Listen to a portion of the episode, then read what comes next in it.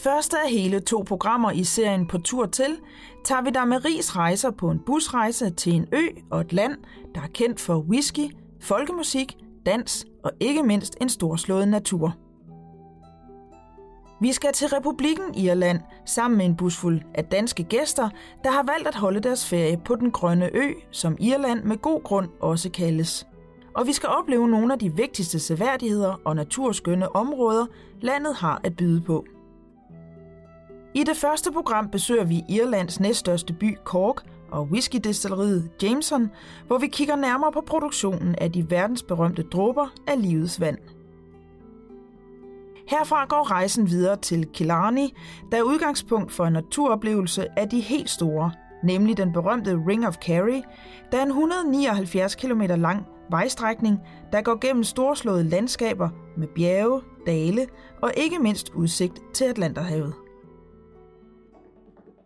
Sidst men ikke mindst skal vi også opleve en meget traditionel del af den irske kultur til showet Celtic Steps, hvor nogle af verdens dygtigste dansere fremviser irsk dans til musik fra nogle af Carries bedste folkemusikere.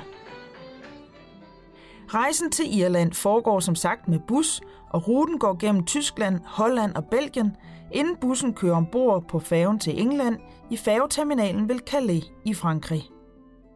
Vi er på færgen fra Calais til Dover, og øh, vi nærmer os Dover, og er kun cirka de der en kvarters tidligere fra, og det er så vores første stop her i England. Indsejlingen til Dover går forbi de smukke hvide klipper, der er så ikoniske for rejsende, der ankommer til den sydlige del af England med båd. De fleste passagerer opholder sig derfor også på dækket, til lige før færgen kommer i land. Det smukke udsyn skal nydes til det sidste. Nu er Sydengland ikke rejsens mål i dette program, så fra Dover går turen videre gennem England og Wales til havnebyen Fishguard, der ligger ud til det irske hav. Endnu en færgeoverfart venter, og denne gang er det den irske kystlinje og havnen Wexford, der dukker op i det fjerne. Irlands historie går langt tilbage, og de tidligste tegn på mennesker er dateret til omkring 10.500 år før vores tidsregning, hvor istidens gletsjer slap sit tag i landet. Det er dog først fra ca. 700 år før vores tidsregning, at grundlaget for den nuværende irske befolkning blev lagt, da Irland blev koloniseret af keltiske stammer heriblandt galerne, hvis sprog, irsk, galisk eller irsk, udover engelsk er officielt sprog i Irland den dag i dag. Den keltiske kultur er også meget synlig i det nutidige Irland, både inden for musik, kunst og ikke mindst de mange fortidsminder, som blandt andet de gamle keltiske kors, der findes på de fleste kirkegårde. Efter normaniske invasioner i 1100-tallet og 1200-tallet kom Irland under engelsk kongedømme. Men efter den sorte død i midten af 1400-tallet vendte den keltiske kultur tilbage, og galerne overtog igen magten frem til 1542, hvor den engelske konge Henrik den 8. indledte Tudor-familiens invasion af Irland. I midten af 1800-tallet bestod størstedelen af Irlands landbrug af kvægdrift og dyrkning af kartofler, men størstedelen af kvæget blev på grund af det engelske kolonistyre eksporteret til Storbritannien, hvilket betød, at det meste af den irske befolkning var dybt afhængig af kartoflerne som den primære fødekilde. Derfor blev det en næsten uoverskuelig katastrofe, især for den fattige del af befolkningen, da kartoffelpesten ramte Irland i 1845. De følgende fire år, hvor kartoffelpesten havde, døde over 1 million irer af sult, og cirka 1 million andre emigrerede til USA og Kanada, hvilket resulterede i, at Irlands befolkning blev reduceret med næsten 25 procent til omkring 6 millioner mennesker. De mange emigranter, der flygtede fra sult og fattigdom, er omdrejningspunktet for vores første stop i Irland, havnebyen New Ross. Her byggede man i 2001 en kopi af skibet Don Brody, der mellem 1845 og 1851 transporterede irske immigranter til Nordamerika.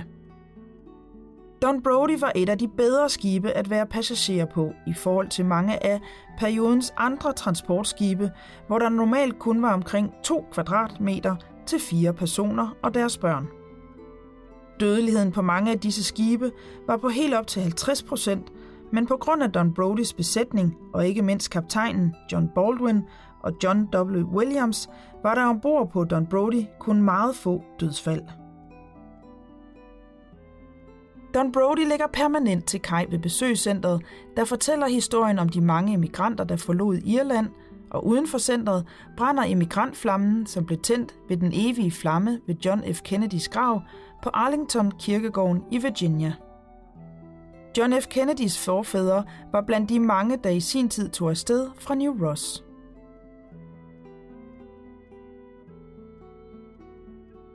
Fra New Ross går rejsen videre til den hyggelige lille havneby Dungarvan, hvor vi skal overnatte vores første nat i Irland.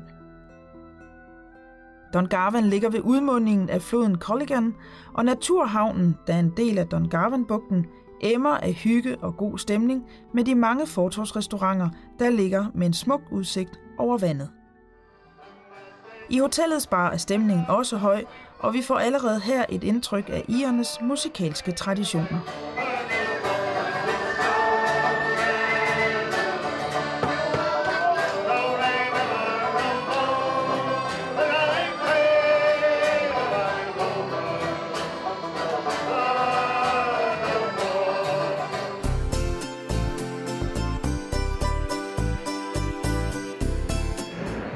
Er kommet til Cork, og Cork det er jo Irlands anden største by, cirka 190.000 indbyggere.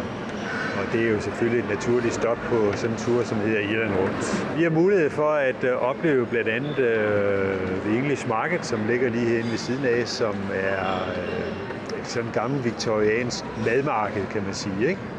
Uh, Cork svarer til uh, torvhallerne i København.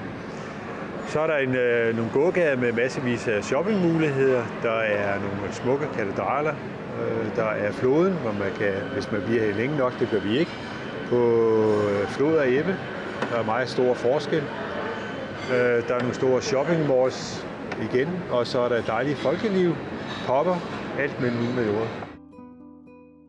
Der er tid til et par timer på egen hånd i Korkby, så det er kun en lille smagsprøve, vi får på selve byen, men lige netop det at smage er også en væsentlig del af det, vi skal på vores næste stop. Lidt uden for Korkby ligger nemlig whiskyfabrikanten Jamesons tidligere destilleri og nuværende museum, hvor vi skal på rundvisning. Whisky har en stor betydning for Irlands kultur, og irsk whisky var i slutningen af 1800-tallet en af de mest populære alkoholiske drikke i hele verden. Men en kraftig nedgang i efterspørgselen i løbet af 1900-tallet betød også en væsentlig nedskæring af produktionen.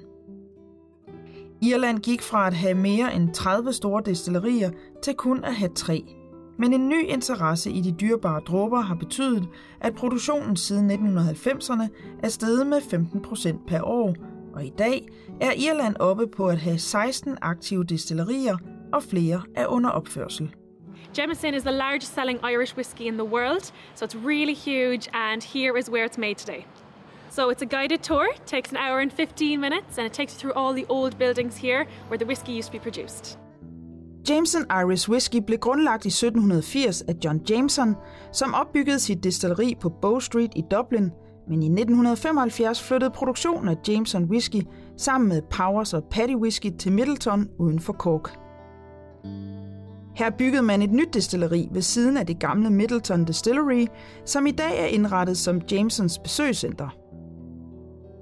Old Middleton Distillery begyndte i 1796 som tekstilfabrik, men allerede i 1903 blev bygningerne opkøbt af regeringen, der konverterede bygningerne til militærbarakker under Napoleonskrigene. Efter krigene og nedlæggelsen af barakkerne opkøbte de tre brødre, James, Daniel og Jeremiah Murphy, området og begyndte at opbygge stedet til destilleriet James Murphy and Company. De installerede blandt andet en stor vandmølle, der skulle drive destilleriet, samt den mere end 140.000 liter store kedel, der til den dag i dag er verdens største.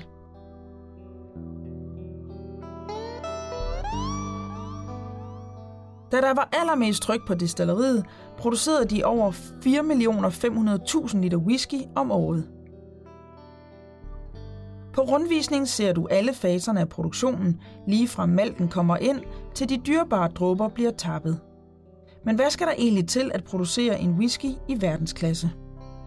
We have five ingredients. We use barley, malted barley, maize, yeast, and water. So we take it, um, some of the barley is changed into malt, then we make a flour. That flour is then turned into a beer, and that beer goes through distillation. And finally, we mature it until we call it an Irish whiskey. So it's really high quality ingredients. All the ingredients are really local from here in the Munster area in Ireland. And we also triple distill all Irish whiskey. So it makes a really nice, really smooth, easy to drink whiskey. Der findes mange forskellige varianter af whisky i verden, og overordnet tænker man specielt på tre typer, irsk, skotsk og amerikansk bourbon, men der er meget stor forskel på, hvordan de er produceret og hvilke smagsvarianter de kommer i. So at the end, near the end of the tour, there's a little comparative tasting. It's an Irish whiskey, a Scotch, and an American, just to see the differences between the three types. At the end of the tour, every guest here gets a Jemison original. You get it either neat, on the rocks, or in our signature cocktail, which is Jemison, ginger ale, and a freshly squeezed lime. I besøgscentrets butik er det selvfølgelig også oplagt at købe en smagfuld souvenir eller to, der med garanti vil sprede hygge og glæde. Fra Cork County kører bussen nu videre mod County Kerry og byen Killarney, der skal fungere som base for udflugterne de næste par dage. Vi bruger selvfølgelig en del tid på at se landskaberne fra bussen, men der er noget helt specielt ved at rejse lige netop på denne måde. Spørgsmålet er, om man skal være social, når man rejser med på en busrejse som denne. Lidt kan man måske godt, men ellers så bliver man det i løbet af turen. Det er der ingen tvivl om. Og vi har fået mange grin sammen. Og vi er 48 mennesker. Så, så der er ikke nogen, der ligesom afstikker fra nogen andre. Så, så det er helt almindelige mennesker, der bare har det rigtig sjovt og har en rigtig god oplevelse. Jeg synes, at folk de har, de ved godt, hvor deres grænser er, ikke? Og så, øh, jeg er ikke specielt social, eller, men øh, jeg kan også godt lide at være sammen med andre mennesker, ikke? Men jeg synes også, vi er gode til at sidde i bussen og bare sådan lave, lave bemærkningerne falde hen over øh, midtergangen, ikke? Og, og have, det, have det hyggeligt, og alle har bidraget med at være, have det hyggeligt. Ikke? Det er, at man kommer hinanden ved, og det er, at man ligesom får nogen, man hører sammen med, selvom vi overhovedet ikke kender hinanden, så passer vi på hinanden og hjælper hinanden. Ikke? Man lærer jo også lige så meget af de andre, hvor kommer de fra. Nu er det her selskab jo, de kommer fra hele Danmark. Og det synes jeg egentlig er godt, at det ikke bare er fra Sjælland for eksempel. Det er det hele. Der er en god bus, der er en god stemning, det er nogle gode øh, hjælper, altså både chauffører og, og guide, og det, vi får en masse viden, så øh, jeg synes, det er altså, jeg er så glad.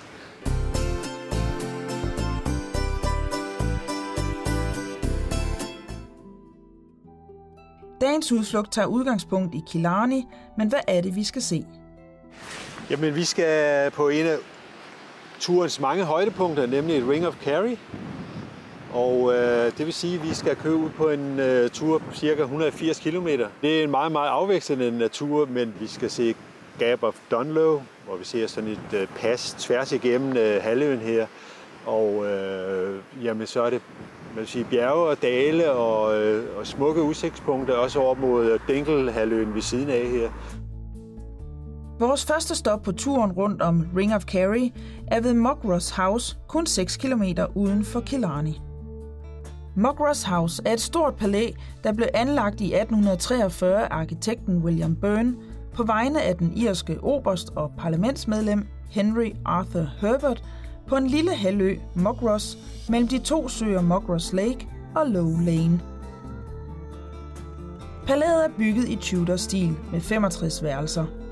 Besøget på Mockross House giver et spændende indblik i, hvordan herskab og tjenestefolk levede på to forskellige etager, også kaldet upstairs and downstairs. Huset og den 11.000 hektar store park blev i 1932 overdraget til den irske stat og blev dermed den første nationalpark i Irland og lagde grunden til den moderne Killarney Nationalpark. Fra Mogras House går rejsen videre forbi flere af Kerrys søer. Herfra kører vi videre til den nordlige kystlinje på Ivorak halvøen, hvorfra der er en helt enestående udsigt over Atlanterhavet og halvøen Dingle. Der er masser af fotostop undervejs, hvor man kan komme ud og nyde udsigten og få strukket benene. I den lille landsby Waterville, der ligger helt ud til Atlanterhavet og til tider kan være et meget vindomblæst sted, bliver det tid til frokost på The Lobster. Byen er kendt for at være Charlie Chaplins yndlingsferieby, og til minde om den store filmstjerne har man valgt at rejse en statue nær vandet. Waterville afholder også årligt en Charlie Chaplin Comedy Filmfestival.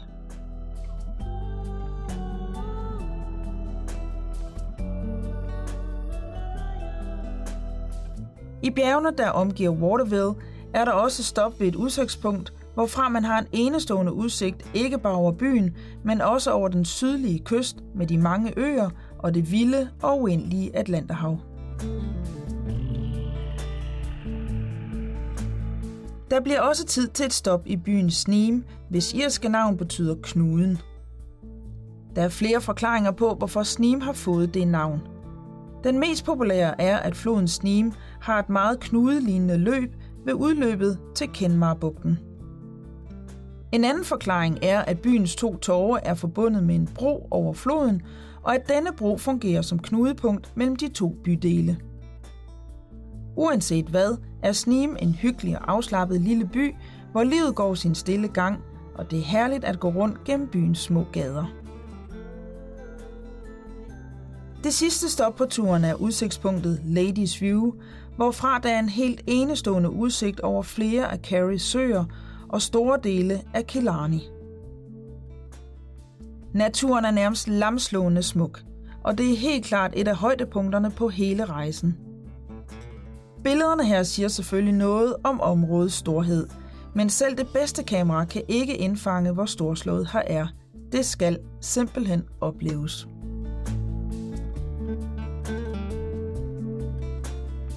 På grund af de mange smalle veje og mange turistbusser, der besøger Ring of Kerry, er det blevet fastlagt, at alle busrundture skal følge en ensrettet rute, så busserne ikke skal kæmpe med at komme forbi hinanden i trafikken.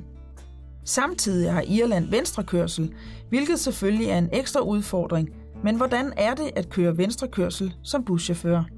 Jamen, det er jo stille og roligt. Man skal jo... Øh, fordelen er at man kører bus. Man ser lidt højere end de andre, ikke?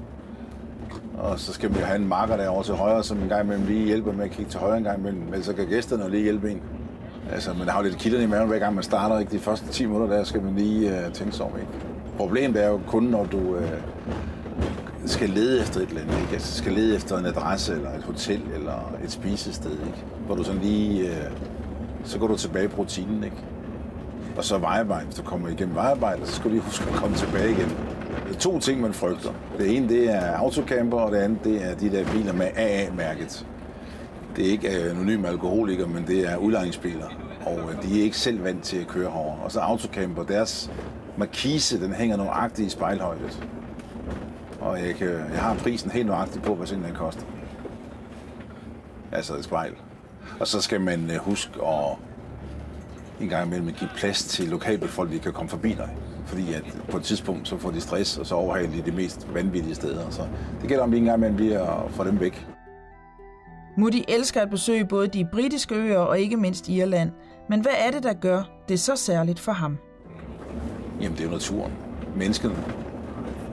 Det er jo, det er jo glæde, venlighed, og så er det jo det her lys, man har herover ikke? Øh, der er rigtig mange, der gerne vil have solskin og solskin. Altså, det er faktisk tit smukkere sådan en dag som i dag, hvor det er lidt overskyet, ikke? Så får du alle de der farvenuancer, som, som man ikke får, når man kører rundt ned i Italien og sådan noget, hvor det bare er skyfri himmel og hård sol. Her der får du virkelig nogle, nogle nuancer, som siger spræt sol til alt, ikke? Et er at opleve Irland på egen hånd, men for Moody er det en særlig glæde ved at have busgæsterne med. Det er jo at give folk nogle oplevelser og vise dem nogle ting, og så måske prøve at lokke dem til at prøve noget, som de ikke selv vil prøve. Ikke? Altså, jeg forsøger hele tiden på at lokke dem til at smage morgenmaden om morgenen, ikke? og prøve at smage black pudding, og prøve at smage, få lidt bønner på, på bacon, ikke? og de, de, de er svære at lokke med, fordi de spørger efter osten og efter robrød, så det har man ikke herovre. Så det er sådan noget, jeg synes er sjovt. Så de kommer tilbage og siger, nu har vi prøvet det, det smager fantastisk. Eller de måske siger, at det er så ikke mig. Men øh, de har prøvet det. Det synes jeg er sjovt. Kan man også få med rundt på sådan en, en popbesøg, ikke? hvor man, øh, hvor de har et specielt forhold til, til værtshuset. Og så pludselig få dem med ud sådan og opleve, hvad en pop er, det, det er jo lidt fantastisk. Ikke? Og de, man kan se, øh, at de synes, det er spændende. Ikke?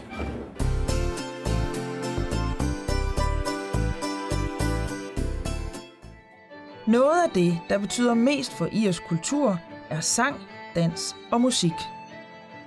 I Killarney er vi taget ud til det verdensberømte show Celtic Steps, hvor nogle af verdens dygtigste dansere inden for irsk dans optræder til tonerne af den lokale musik fra Kerry.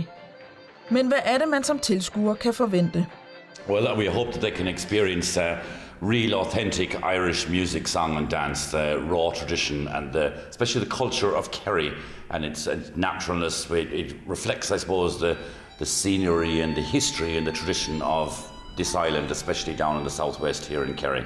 The music goes back uh, hundreds of years, and the, the dancing likewise. Um, it probably is uh, what's born tap dancing, for instance. We're not going to claim clog dancing in the Netherlands, but there is a very close association, and it goes back hundreds of years. And uh, I suppose they danced in the old cottages and the crossroads. There was no other form of entertainment, and people came together, and the natural progression was if somebody was playing the accordion or the fiddle in the old house or the cottage, somebody would get up and dance on the flagstone floor. And that tradition grew into what I suppose is a phenomenon now of Irish dance and music and song. Ikke nok med, at danserne i showet til sammen har vundet 17 verdensmesterskaber i irsk dans, så er musikerne også i verdensklasse. Men hvem er det, der spiller, og hvilke instrumenter spilles der på? Obviously, we have a, we have a stage piano there, a young lady from uh, Canada, Emily Flack. Um, we have a button accordion player at 23 years of age, probably one of the leading accordion players in the world at the moment, uh, David Healy from Limerick, um, a great instrument. Uh, Roisin Ryan, who's playing the fiddle. She's also uh, an amazing singer, our lead vocalist, and uh, she does a lot of touring as well in the off season from Celtic Steps. Beside her, we have Matt Bashford on the uilleann pipe. So, uilleann is obviously the Irish word for elbow, so all the power comes from under here as opposed to the bagpipes. He plays flutes, whistles, and then you have guitar and banjo in the corner, Sean Murphy, who's also involved in musical production. Der er ingen tvivl om, at Celtic Steps er et show af utrolig høj klasse, og David, der selv har en lang karriere inden for showbiz bag sig, er en erfaren mand på scenen. Men hvad synes David er den mest imponerende del af showet? I, I think it would be very hard to, to single out any favorite part. I mean, we there are some amazing pieces in that show. You saw probably maybe got a clip of uh, the accordion playing. There's some Ilan pipes in the second. I think the dancing, the spectacular a cappella style dancing, where the guys strip it down, take the music away, and they, you're just getting amazing rhythms that they would have had since they were young, learning those steps into something that's much more dynamic now. The speed um, and the agility and the difficulty of step is quite quite amazing.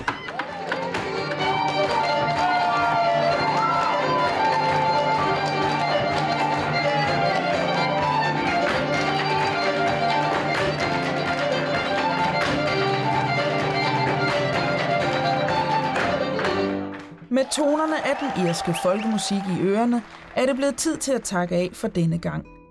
Men busrejsen i Irland er langt fra slut, så husk at se med, når vi sender det andet program om denne rejse. I næste program fortsætter rejsen nordpå til et af Irlands mest besøgte naturområder, nemlig de berømte Cliff of Moher og de nærliggende klippeformationer The Burren. Herfra tager vi videre til den smukke havneby Galway og kører ind i nationalparken Connemara, hvor vi også besøger det levende museum The Connemara Heritage and History Center, også kendt som Dan O'Haras hjemstavn. Her fortæller landmanden Martin om, hvordan man levede i County Galway i 1800-tallet, og ikke mindst historien om farmeren Dan O'Hara, der blev tvunget til at emigrere i 1840'erne. Vi besøger også det gamle kloster, Clon MacNoise, og sidst men ikke mindst besøger vi Irlands hovedstad, Dublin. Hvis du vil vide mere om denne rejse til Irland, kan du læse meget mere ind på den hjemmesideadresse, der står på skærmen lige nu.